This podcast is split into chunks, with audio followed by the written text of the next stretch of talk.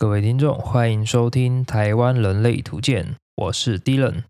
这是一个交友类型的 Podcast 节目，每一集会邀请一位来宾，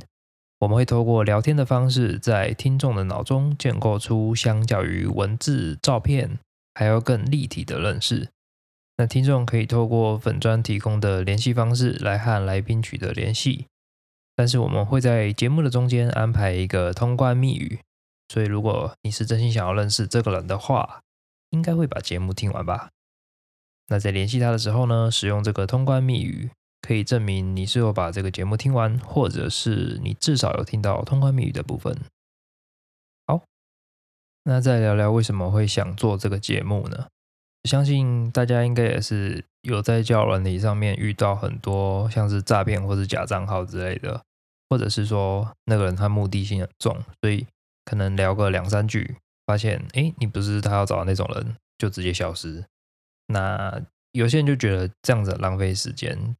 虽然你看照片，然后就是左滑右滑，可以马上筛选出你喜欢的类型，可是可能上面大部分也不会加你，或者是说他可能就是假账号诈骗之类的。那因为身边的朋友很多也是遇到类似的状况。就是他，他真心想要交朋友，可是就是很难遇到。第一个是很难遇到真人，那遇到真人的话，就是遇到志同道合的，或者是说适合的，又是少数中的少数。可能就出于好奇心吧，我想说，那我就去实测看看，所以就去那个 App Store 打开那个教软体排行榜，下载了九个教软体去去玩玩看。那就是 Tinder，然后 Park Tour、Sweet Ring、柴犬、Pairs、欧米、探探、Coffee Meets Bagel，还有那个 Bumble，就这九个。然后那时候就开始创账号啊，开始去去了解它怎么玩。所以这边也可以简单的、简单的描述一下心得。有一些就是有 like 之类，或者按赞啊、按爱心这些有限制次数的；有一些就是有真人的照片的审核，可是我也不确定他到底是怎么审核的，因为感觉很多就是有审核账号，可是他最后还是诈骗或者假账号之类的。还有一些条件对于男生比较不利，就是说他可能你一定要付钱才能跟别人聊天之类的。我不知道女生玩起来是怎么样，可是。男生就是你，如果不付钱的话，你在上面真的是什么都没有用，你就一直跟人家配对啊，配对到了，然后他讯息丢给你，你竟然看不到他的讯息，就很好笑。后来就用一用，就真的发现蛮多这种问题的。不然就是有一些可能是他可能就是想要解决这个问题，所以就出了一些比较特别的方式，像是他可能一开始把你的照片打糊，随着你的聊天的可能时间或者是。互相有什么互动，然后可以慢慢解锁那个照片。但可能有些人他就比较没那么有耐心，他不想每个这样聊聊聊，然后聊后面照片打开发现啊不是我喜欢的，这样浪费时间。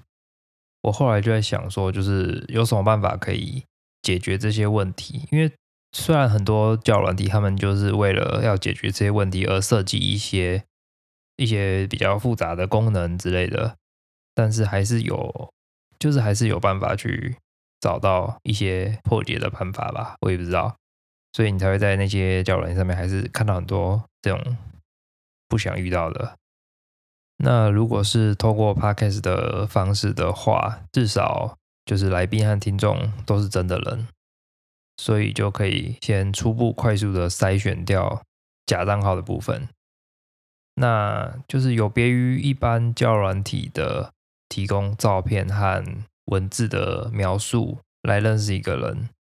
就是我们在进一步透过来宾的聊天的谈吐，或者是说他对于一些事物的想法或是价值观，